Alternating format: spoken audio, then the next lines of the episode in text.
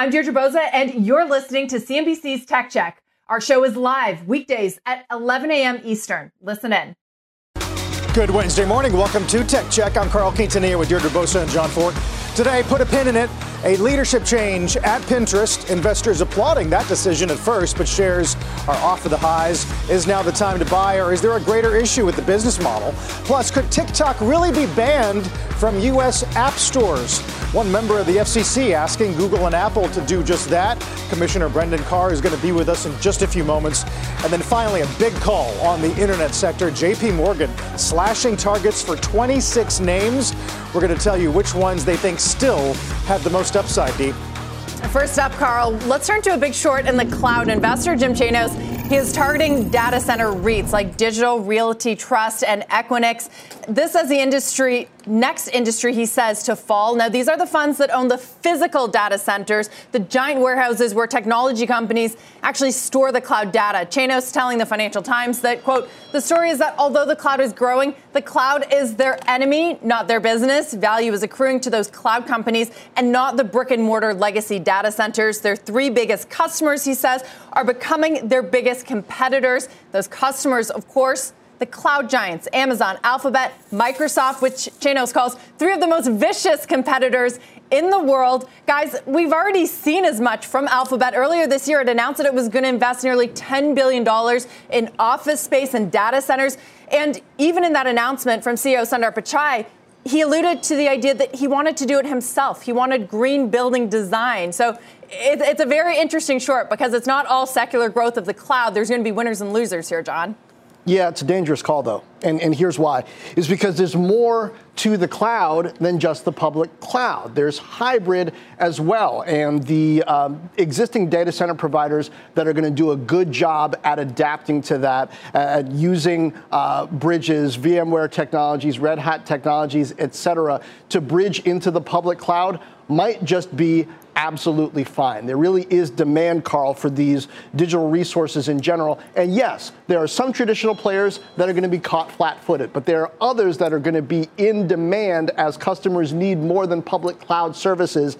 And if you bet on the wrong ones in the wrong regions to short, you could be left short. it's uh, uh, Chanos, as you said, will have to be nimble. Although he does point out in the article that this short is just one of a menu of shorts that, in his words, they're going to be feasting on uh, for a number of years, kind of like they did in the post.com uh, bust years it is a fascinating article. You really have to read to the end to sort of understand the state of short selling. Right, a few years ago, it was attack on the short sellers and short squeezes. But Chanos is really having a moment. Carl, you alluded to some of the ones that have turned out well so far. Coinbase being one of them, Carvana another. He says it's a short sellers market. So what a change from what just over a year ago. Our next guest agrees that it is a fertile market for short sellers, but and even his firm has some skin in the game, having invested in 21 Vianet, now VNet Group. That's Microsoft's exclusive data center partner in China. Joining us now, GGV Capital managing partner, Jeff Richards. Jeff, it's great to have you back. Um, so, two very interesting topics. Where should we start? Let's start on the data center side. Um, do you agree with that short that these data center REITs could be in trouble? Well, Deirdre, I, I, would tend to agree more with what Jon just said. I, I think it's a very dangerous short because you're betting against a long-term trend. Uh, as you know, we're long-term investors. We we don't trade in and out of the market on any given day. We're making bets on companies for five to ten year windows. I think the thing that folks who are short the data center market and the cloud overall uh, perhaps miss is how complex the technology architectures are that are run by these companies. I mean, if you look at a you know, Goldman Sachs, 30% of its employees now are developers. You look at Domino's Pizza, it's been one of the best performing stocks of the last decade. Why? It's all been a bet on technology. They run on multiple clouds. They run on Azure, they run on AWS, they run Snowflake, they run Atlassian, they run Adobe. You know, these companies that have billion dollar plus IT budgets are running, in some cases, thousands of applications to build out mm-hmm. their architecture and their infrastructure. And much of that sits in public cloud, some of it sits in private cloud, it sits in data centers. They're not just going to wholesale move away from data centers uh, to, run, to run everything in the cloud. Uh, I think what you'll see is a lot of failover and redundancy for the next decade. And that benefits all of the cloud players as, as more technology and more businesses bet on technology for their business. Yeah, those are fair points, Jeff. Um, but I remember this was a few years ago, Dropbox building its own cloud infrastructure to sort of give themselves better margins at the time, we thought maybe more companies would be doing that, but we haven't seen that taken off. What's the reason behind that, do you think? And do you think that, as Chanos said, those three players are just so big, and he calls them vicious competitors, that they could be taking up a lot of the air in the room? It's a great question, and a lot a lot of folks did think that that may be a trend. We haven't seen that. Uh, and I think for two reasons, I'd say one, in Dropbox, you had a company with a very technical, strong technical founding team, and Drew Houston and the rest of the organization uh, that was that was very well capitalized and could afford to make that bet.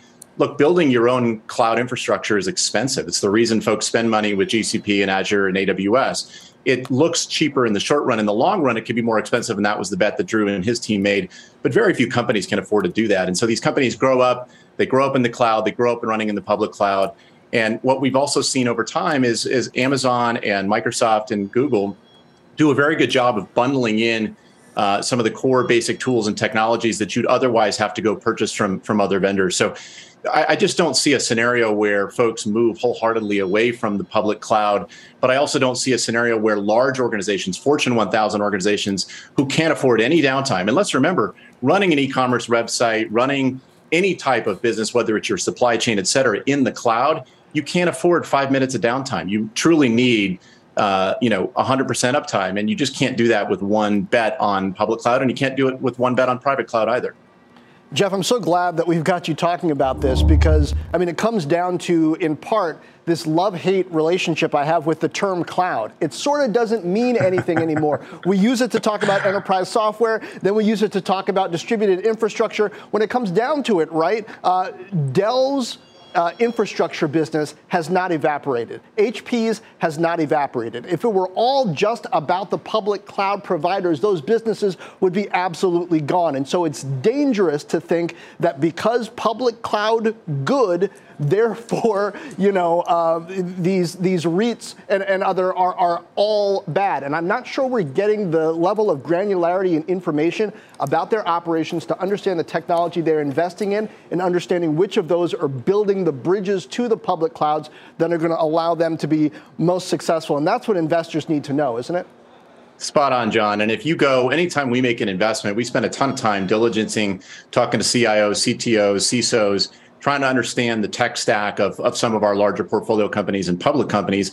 There are some excellent tools on the web. There's BuiltWith, there's G2 Crowd. There are a number of tools that can tell you what are in those tech stacks? And it's mind-boggling. I mean thousands of software applications and tools redundant infrastructure. Folks have failover all over the world to serve different types of customers. Obviously you're dealing with different regulatory environments around the world in terms of data privacy issues and things like that. So it's an extremely complex universe.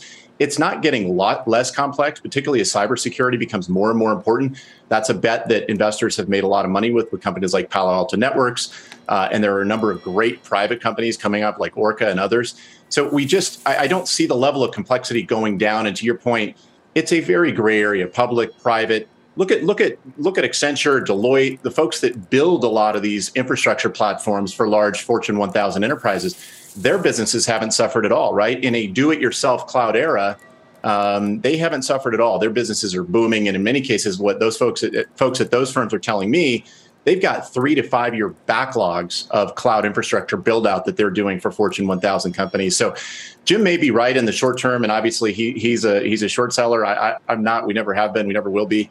Um, but in the long run, man, you are betting against a tidal wave of a tailwind. Jeff, uh, great discussion. I think we could have gone longer with this, but it's great to have you on a day like today. Jeff Richards, thank you. We'll talk to you again soon. Thanks, all. Let's turn to TikTok this morning. The FCC Commissioner Brendan Carr calling on Apple and Google to remove the platform from their app stores, tweeting this morning that the video app, quote, harvests swaths of sensitive data that new reports show are being accessed in Beijing. FCC Commissioner Brendan Carr joins us this morning. Mr. Commissioner, it's great to have you. Thanks for the time. Good to be with you. Thanks. You talk about uh, collecting searching histories, browsing histories, biometrics metadata. I guess the, the first question is what do you suspect that information is being used for? Yeah, well, most people look at TikTok and they say, well, what's the big deal? It's just a, another uh, viral video sharing app. And that's just the sheep's clothing. As you walk through, it is a sophisticated tool for harvesting this data. And one thing that we do know is that right now the CCP is running one of the most you know widespread uh, data gathering operations out there. And TikTok has repeatedly said don't worry, your data is stored in the US. What we've come to find out through some of this investigative reporting and leaked documents is, in fact, according to TikTok employees, everything is seen in China. And so while I think that's a national security issue, it's also an issue when it comes to just applying the plain terms of the Google and Apple app stores, which say you have to be clear about who's accessing the data, why are they accessing the data. It has to be only used to improve the service. And it strikes me that a plain application of that in light of this pattern of misrepresentations about data should result in booting them from the app stores. Uh, you've asked for a response uh, by July 8, and I, I, wonder, have you heard anything from either either company yet? And what about the rest of the uh, the, the, FCC? What what do other commissioners say?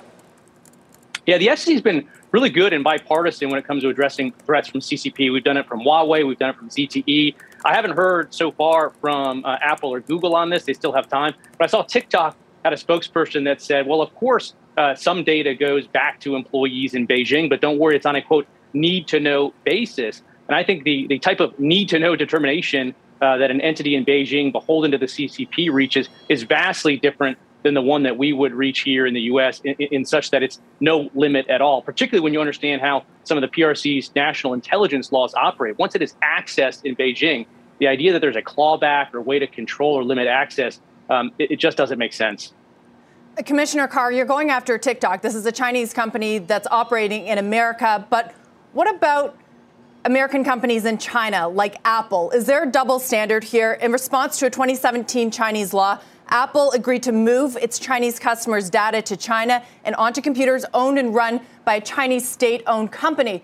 Isn't that a concern? Should this be broader ranging? Should lawmakers be looking at this?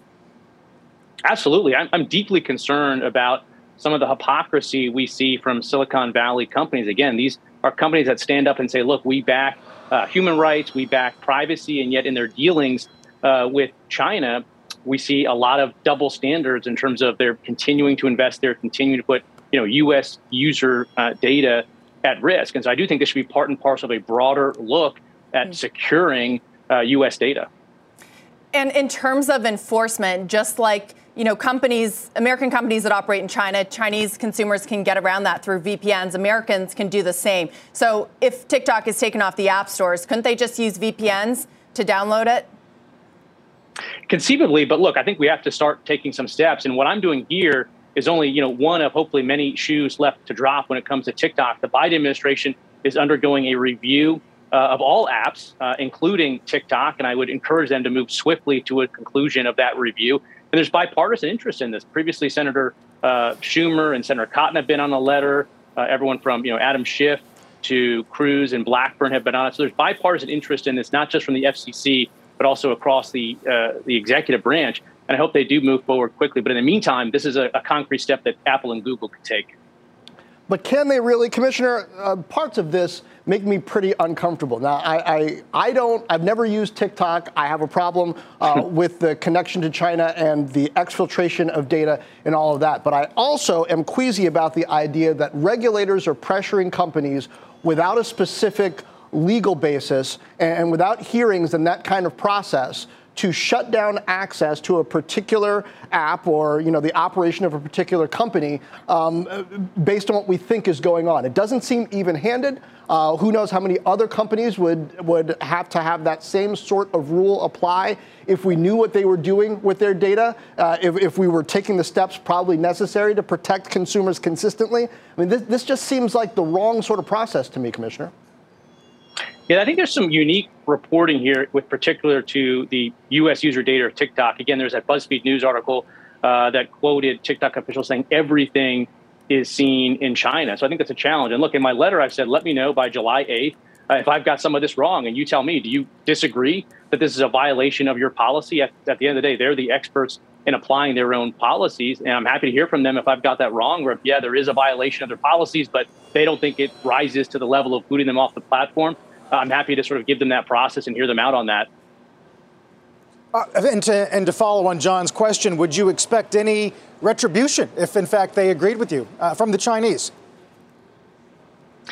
Perhaps, but look, I think w- when we look at the national security threat that TikTok poses, we saw that same uh, dynamic at play with Huawei, with ZTE, with China Mobile. People said, well, if you kick Huawei out, there's going to be, you know, retribution on other sort of U.S. based telecom actors. But at the end of the day, uh, there's a cost that comes to having exposure to national security threats, and we got to be willing to step up and, uh, and address them. And finally, right. Commissioner. Uh, just so, go ahead, go ahead, Dee. Okay, Commissioner, I was just going to ask maybe you could walk our audience through what you think the actual threat is. What could the Chinese government do with this data that they are collecting? Yeah, all the data that they're getting from the biometric data, which is you know face prints to voice prints, some of that can be fed into facial recognition technologies. Again, there was sort of universal understanding of the concern from Huawei and ZTE getting this data and putting it back to Beijing. And here we actually have, in many ways, more personal, more sensitive data that is going back into potentially that CCP operation. Mr. Commissioner, appreciate that. Uh, it's worth uh, the letter, at least, is worth uh, reading. Uh, all of our viewers should take a look at it, and I know it's on your Twitter account. We'll see you soon. Uh, Brendan Carr joining Thanks us. Thank you. Still to come, why JP Morgan argues there's more pain ahead for the internet sector, plus a very happy birthday to the iPhone. Tech Check is just getting started. Let's get a gut check on some internet stocks feeling the pressure of that slowing macro environment. JPM cutting price targets on 26 companies across their tech coverage. It includes names like Google, Meta, Snap, and Twitter. JPM is bracing for a higher likelihood of recession in the next two years, saying all of those companies are at risk of slower consumer spending. On the flip side, they still see the best value in Amazon, Booking.com, and Uber, calling them the best ideas in the internet space. Jon? Yes, and turning to e commerce, logistics and shipping companies playing a key role in those businesses. Frank Holland spent some time with the CEO of FedEx this morning ahead of the company's investor day and has more. Frank? Hey, good morning to you, Jon. FedEx shares now moving lower after the company released new financial targets through fiscal year 2025 to increase shareholder value. That includes increasing the company's dividend payout. As you mentioned, we spoke to CEO Raj Subramaniam earlier today about the current e-commerce market. He says he doesn't believe Amazon is a direct competitor and says that the investments that FedEx has made in recent years have set up the company to compete with UPS for both large retail and small and medium-sized business customers. We are the critical infrastructure uh, for e-commerce. We have a much more diversified portfolio than our direct competition. And uh, that, you know, I, I think we are well positioned both from a physical point of view and also from a digital infrastructure to succeed in this marketplace. And another major focus for FedEx going forward is the electrification of its delivery fleet. The company has ordered 2,500 delivery EVs from GM BrightDrop for express, express delivery. Still, that would only be a fraction of the fleet, but part of the company's commitment to be carbon neutral by 2040. Company executives say they're planning to work with several different partners for EVs as they fill out their fleet. Subramaniam says the company's also keeping an eye on both drone delivery and eVTOL delivery for their operations, but say the real focus here, the issue here is with that, is both scale and profitability. Subramaniam also telling me he really wants to lean in on FedEx's logistic tech capabilities. They have partnerships currently with Microsoft, Salesforce, and Adobe. Carl, back over to you. Uh, fascinating work on an important day for the stock. Uh, Frank, thank you. Frank Holland on FedEx. After the break, a leadership change at Pinterest. We're going to talk to the company's former head of strategy about what it means for the stock that is down 75% in the last year as Tech Check continues after this. Good day, everybody. I'm Contessa Brewer. Here's what's happening right now. Federal Reserve Chairman Jerome Powell says the clock is running on the central bank's efforts to control inflation. He was speaking at an ECB conference, and Powell acknowledged there's a risk the Fed's efforts will go too far, potentially putting the economy into a recession. But he says he thinks failing to restore price stability poses an even bigger risk. Bed Bath & Beyond shares have lost a fifth of their value today after the retailer's quarterly revenue and earnings came in well below Wall Street expectations. The company's replacing CEO Mark Tritton with an independent director stepping into that job temporarily. Tomorrow is the last day of the Supreme Court's term. We're expecting to get an important decision from the court on whether the EPA can regulate greenhouse gas emissions from power plants. Deirdre? Contessa, thank you. Mm-hmm. Pinterest founder and longtime CEO Ben Silbermann stepping down effective immediately and announcing a new CEO, Bill Ready from Google's commerce business. That stock is down 75% over the last year, though it is tra- it was trading higher this morning on the announcement, uh, lower now by about 1%. Investors um, perhaps trying to figure out what expected changes are on the horizon under new leadership. It is worth noting that last October there was a report that PayPal was looking to buy Pinterest. So, what do payments and social media have in common? Well, now it will be Bill Ready, who before Google served as COO at PayPal, and he's best known for running Venmo, growing Venmo, and Braintree over there. So, the question is pins jumping deeper into commerce now. For more, let's bring in Greycroft's Kamran Ansari, formerly Pins head of corporate development and strategy. It's great to have you. You know the company well. From what you know of Bill Ready, is he the right person to take on this job? Absolutely. Actually, I backed Bill uh, when he uh, was at Braintree, uh, and then Braintree ended up buying Venmo, and then we supported uh, a separate deal into Braintree and Venmo. He's a terrific operator, very well respected has a nose for deals. Uh, he was the really the architect that helped us uh, sell the Braintree Venmo business to PayPal. And then at PayPal, you saw them being very inquisitive with Honey and iZettle and other deals. So I think he's going to have a, a, great nose for business, great nose for deals. He's going to be um, very revenue minded. Uh, and he's an experienced operator between uh, having scaled Braintree, having uh, worked at PayPal and become COO, and then now having run Google, Google's commerce business for the past couple of years. I think he's a great fit for the business at, at Pinterest. Uh, Kamran, one of the first things you just said about him is that he has a great nose for deals. Does Pinterest need to do a deal? Of course, there was a speculation about PayPal, but do you think that his strategy will include either doing deals or selling Pinterest? I'm not sure about selling Pinterest, but certainly the company could be more acquisitive. They just bought a company called the Yes, uh, an AI-driven shopping platform, uh, but they've been relatively quiet on the M&A front in the past couple of years.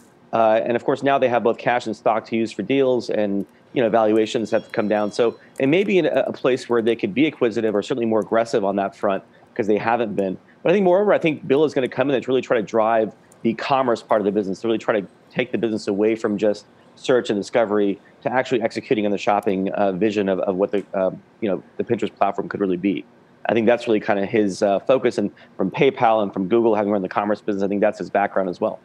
Kamran, here's my question no matter who's running Pinterest in the next phase, Pinterest isn't growing, right? Um, and revenue has slowed way down. And to me, the entire social media thesis is, is sort of broken, whether you're looking at Meta or Snap or Twitter or Pinterest. Uh, they're all trading about where they were, I don't know, when, when Pinterest went public uh, in, in early 2019. So now there's a problem, a challenge with first party data being particularly important, with attribution being particularly important, with the rules around targeting changing. How can Pinterest both grow and solve those problems in a new way? Isn't that the fundamental issue?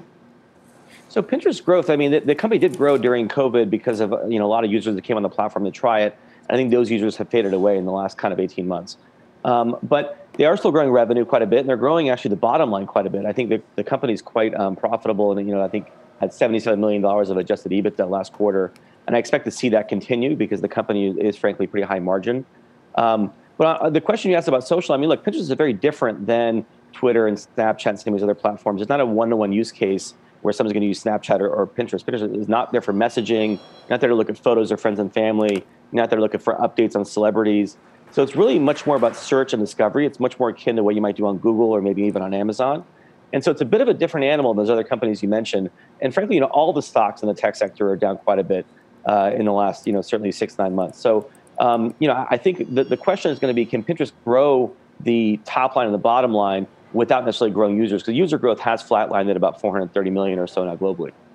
Yeah, but I mean, you mentioned, we talk about revenues, it was up, I think, uh, 18% year over year in Q1.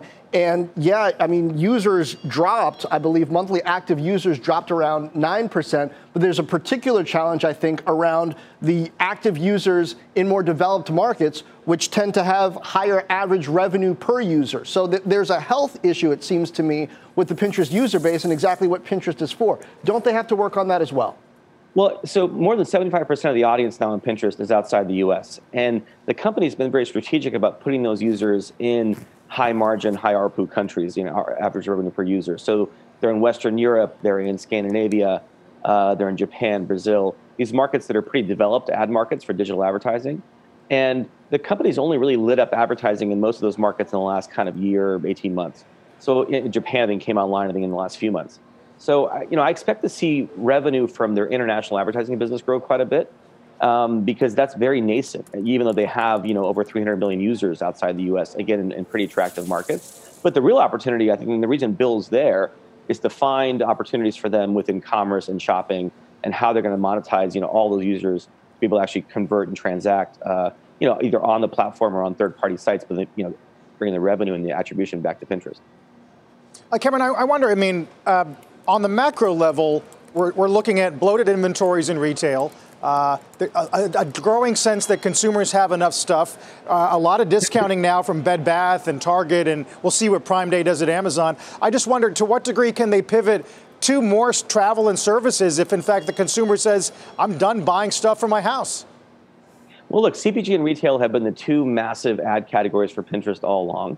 But the company has worked in the past couple years to diversify quite a bit into financial services, automotive, pharmaceuticals, travel, healthcare. So I think these are categories for them that are big uh, budget advertising categories. They're the kind of the CBS primetime audience, if you will.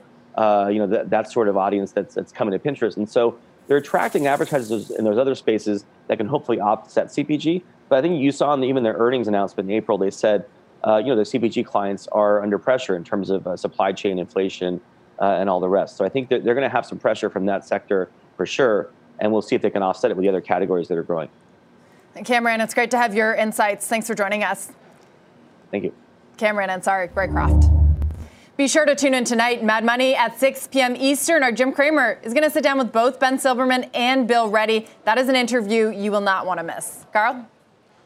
Uh, meantime, D, another leadership change taking place today outside of tech. Mark Tritton out as CEO of Bed Bath & Beyond. Shares now close to session lows, 20% decline today uh, after a multi-year push to revive Bed Bath's brand and online sales. Stocks down more than 40% below its all 2014 all-time high, down 60% since Tritton took over in 2019. We'll be right back.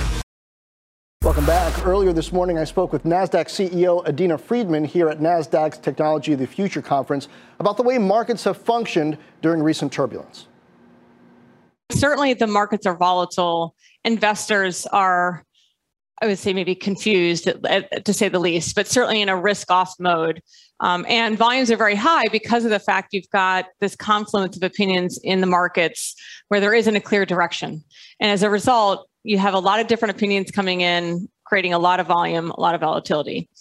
But the markets themselves, as operators, I think that you know we all know we've we've had to deal with levels of volatility and volumes that certainly at unprecedented levels but that's this is year three of saying that by the mm. way um, but we definitely have learned from the past and functioning pretty well. Friedman said NASDAQ is investing in technology to enhance the role of data and analytics as a competitive advantage. The technologies that I think are really so critical and foundational are cloud, which is why we spent so much time on it.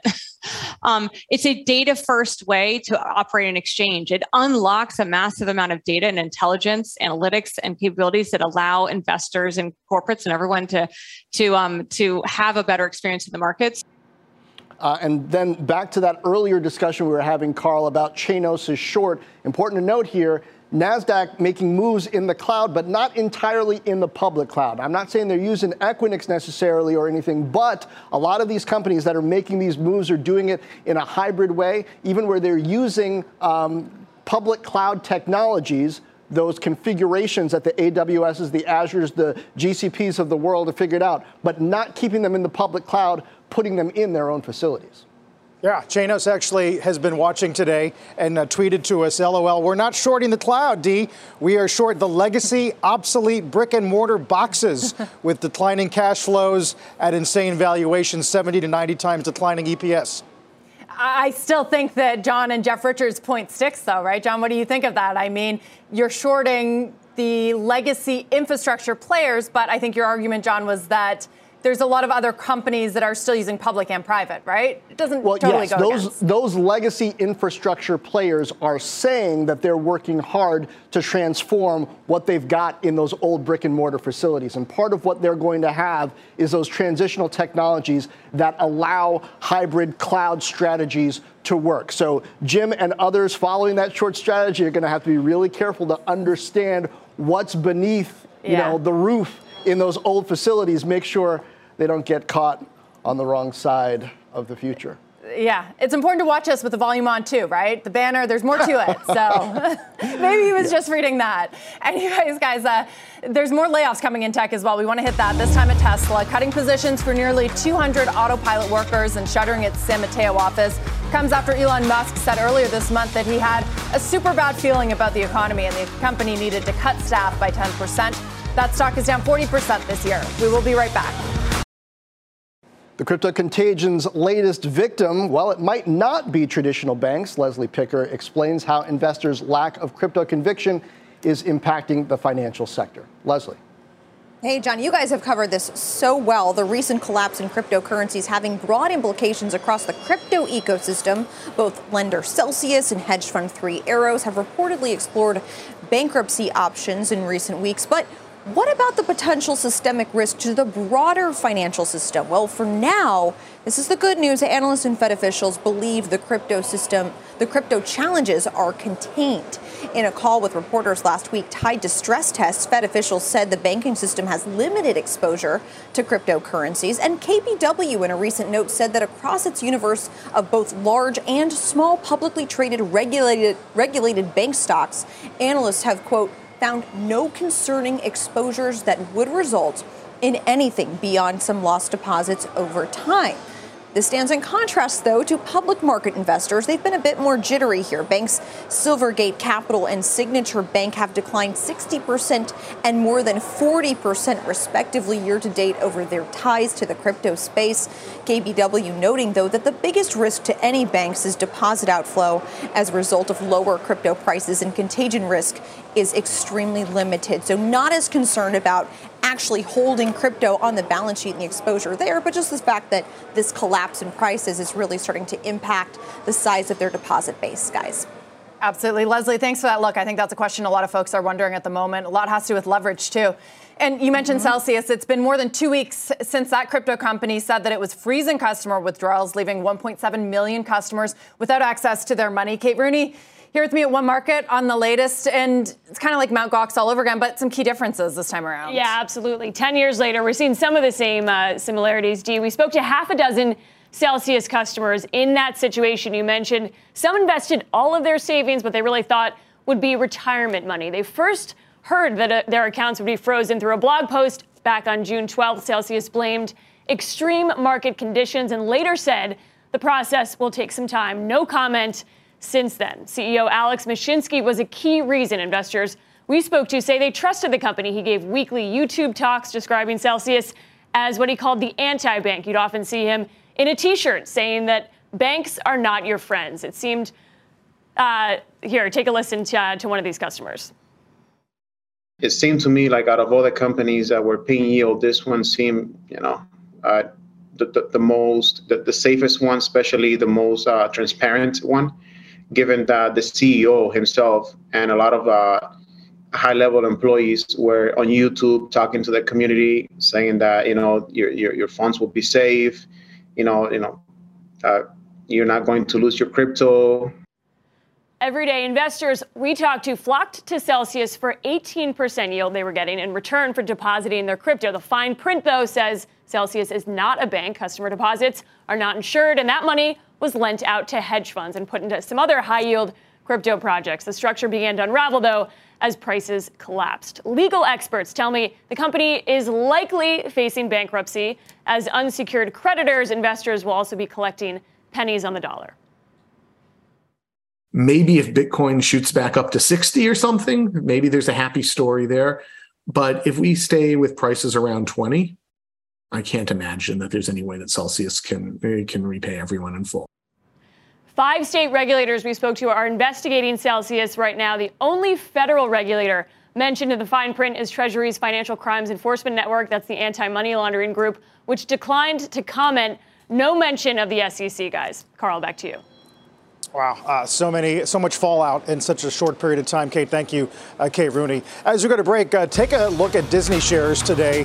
Yesterday, we mentioned the park reopening in Shanghai gave a small boost to the stock. Now, the company announcing they've extended Bob Chapek's contract as CEO for three years, which was set to expire in February. But the stock's down about 27% since he took the job from Iger, uh, basically around levels it was at when they st- uh, closed the parks for COVID, and it is the worst performing Dow stock of the year. Tech Check is back after this. Time now for a gut check on AMD, down more than 4% this morning, a bit of an odd one. JPM's trading desk out with a new note this morning saying they're hearing more questions about weakness in the stock, calling the company's positioning a key issue here, adding they see more interest in shorting that stock alongside Nvidia and Marvell predicting the names investors have been willing to defend in the last few months will be the last shoes to drop. AMD down more than 40% this year, and we'll be back after this. And we are calling it iPhone. On June 29, 2007, the iPhone was born. There they go. They're running into the store. And so was Noah Schmick. Over the next 15 years, as the iPhone grew and developed, so did Noah and his dependence on it. This is everything you'd ever need in the palm of your hands. Why would you never be off of it? That's a clip from the Wall Street Journal's documentary marking the 15th anniversary of the iPhone. A piece of technology has come a long way since 2007 with countless camera developments, the additions of the App Store, FaceTime, Apple Pay. IPhone also a key growth driver to the stock, to say the least.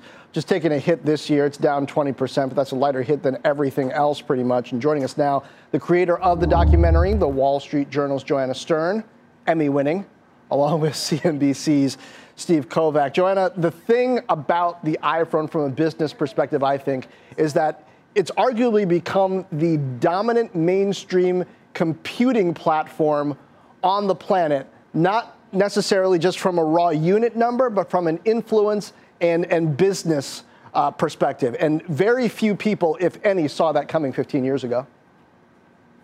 I love the part about very few people saw that coming because for the documentary, I went back and started talking to a lot of these former and current Apple executives to ask them about those points. Did they know this was going to come? Especially around the App Store. You introduced this App Store. Are you do you have any idea the types of apps that are going to come with that? And largely the answer was no. A lot of unintended, unexpected consequences when that iPhone was introduced back in 2007 and then 2008 when the App Store came. And also, as you talked about sort of shaking up everything, right? Not only society, but the economy and the industries from it. Uh, I have often said on the show, I, am guilty. You know, smartphones are boring now, but when you take the 15 year view, we should probably never say that again. Yeah, Steve, um, th- there's been a parade for the last decade of people talking about how Apple needs the next iPhone. Samsung was going to take out Apple. Apple needed a TV. Apple needed a car. Apple needed to buy Tesla. Uh, apparently, Apple didn't need any of that because it's still, uh, you know, the, the most valuable technology company. Uh, what do you think that says about the value of the ecosystem and the platforms Apple's built? Yeah, that's ex- that's exactly right, Jon. I mean, 10 years ago, everyone was questioning if Apple was doomed because of Samsung putting out these like big screen phones and so forth.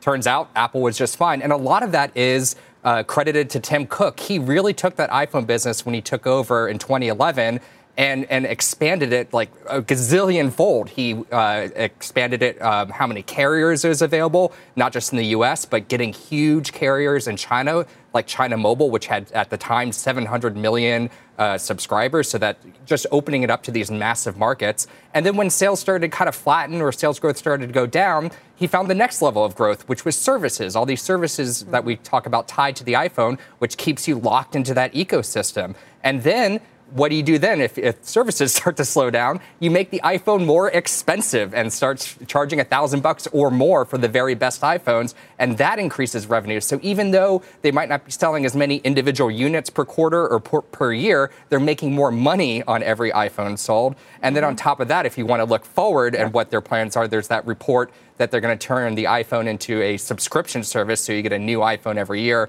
and that could spur another level of growth, Jon so many innovations.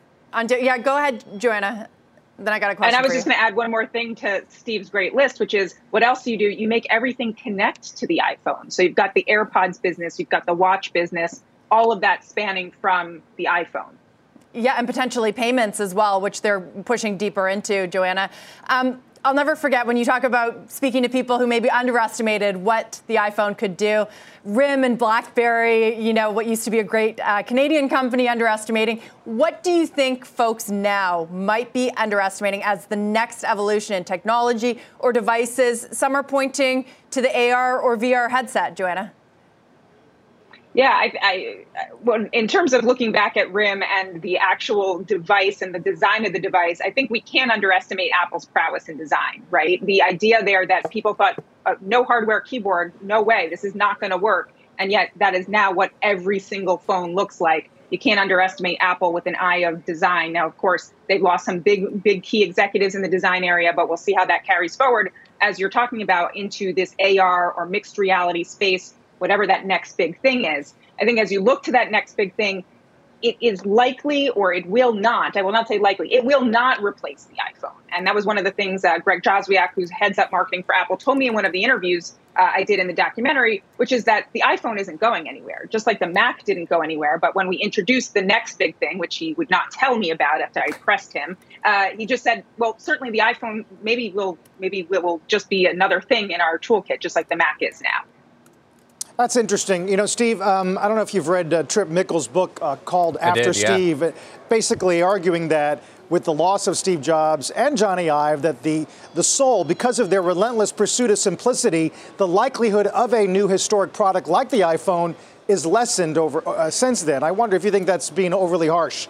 I, I, don't think it's you can necessarily tie that to you know Steve Jobs uh, passing away. I think you tie that to just the limits of the technology. Like just the technology does not exist yet to replace the iPhone. I know everyone keeps talking about glasses that might look like this one day that just puts everything in front of your face. But I'm telling you, the, the iPhone is just a once in a lifetime gangbuster product. I'd be really shocked if we saw something that transformative and on that level in my lifetime again. It's just you know we're, t- we're talking about the headset. Again that's going to be more like an accessory like the apple watch or the airpods both very successful and profitable products but do they replace the iphone? Absolutely not. People are constantly looking to apple to you know uh, disrupt itself. It did it with the iPod, with the iPhone, and you know, it, it's the iPad was supposed to kind of take over the Mac, but it didn't quite do that that expectation is now gone. It's all about the Yeah. iPhone. Everything Apple does goes back to the iPhone still today. Yeah, a lot of success for a 15 year old. Uh, Steve, Joanna, thank you. Thanks. Carl? Thanks. Uh, guys, pretty interesting session here. Even though uh, we've been chopping around on stocks, oil has come in uh, despite that inventory draw. Pretty interesting. Some headlines about OPEC Plus, maybe a change of mindset. We'll see how much uh, capacity they've got. And then the 10 year, 310, a very important level if you look over the, the long term. We'll see if it uh, can hold. You've been listening to CNBC's Tech Check. You can always catch us live weekdays at 11 a.m. Eastern.